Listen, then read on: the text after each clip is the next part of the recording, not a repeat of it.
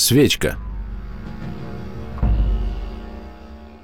По легенде, дом Свечка – необычное проектное решение. Дань памяти тем временам, когда в Нарьянмаре не было электричества. Дом – напоминание о людях, живших и строивших город в 30-е и 50-е годы прошлого века при свечах и керосиновых лампах. На первый взгляд этот двухсекционный семиэтажный дом кажется обычным жилым зданием безо всяких архитектурных изысков.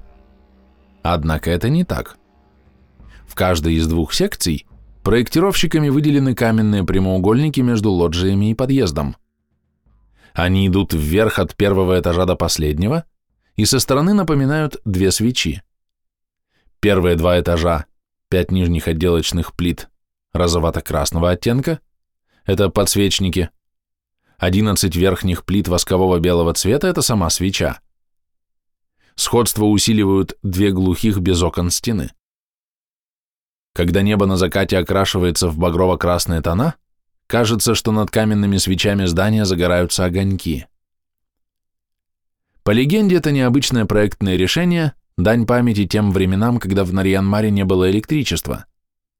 Дом Напоминание о людях, живших и строивших город в 30-е и 50-е годы прошлого века при свечах и керосиновых лампах. Те, кто родились на исходе 20-го столетия, уже не знали слов «керогаз» и «примус», в отличие от своих дедушек и бабушек, и не помнили, как в городе в домах свет отключали на все лето. В прежние времена горожан спасала русская печь, которая и дом обогревала, и еду готовила, а дома освещали свечи и керосиновые лампы, и керосин был одним из самых ходовых товаров в местных торговых лавках. После Великой Отечественной войны город попытались запитать энергией от морского порта. Оборудование для этого доставили из Италии в счет военных репараций. Но попытка эта оказалась малоэффективной. На весь город электричества все равно не хватало, постоянно случались перебои из-за поломок, хлопот с обслуживанием было много, а затраты на содержание велики.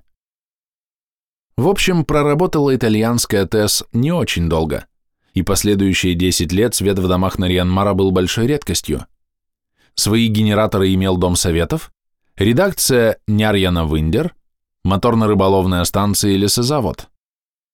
Электростанция, благодаря которой город наконец получил все блага цивилизации, была построена в 1959 году. Однако не так-то легко было дать электричество оторванному от большой земли городу, которые часто называют городом-островом. Летом сюда дорог нет, а зимой их приходится пробивать по снегу и льду. Солярку для дизель-генераторов приходилось завозить сотнями тонн и перевозить из порта на станцию. Бензовозов в Нарьян-Маре не было, и под них находчивые горожане приспособили осенизационные машины коммунальной службы. Так что первое электричество в городе было с душком – но этого никто из горожан, кроме работников электростанции, конечно, не заметил. Однажды случилась и вовсе трагедия. Понтон с тремя сотнями тонн солярки сорвало штормовым ветром, и топливо вылилось в Качгортинскую курью. До открытия следующей навигации было еще далеко, пришлось в течение нескольких месяцев ежедневно возить солярку бочками на самолете из Печоры. Чтобы как-то выйти из сложной ситуации, дизель-генераторы включали только днем и выключали на ночь, оставляя горожан до утра без света. Впрочем, ночь без света – это мелочи. В первые годы электроэнергия подавалась только зимой. С марта по сентябрь станция не работала. Только в 70-е годы с дооборудованием новыми генераторами ситуация в городе значительно улучшилась. Сегодня о темных временах напоминают только подшивки старых газет – рассказы долгожителей, да дом-свечка. Адрес дома – Нарьянмар, улица Капитана Матросова, 3. Автор текста – Игорь Маранин.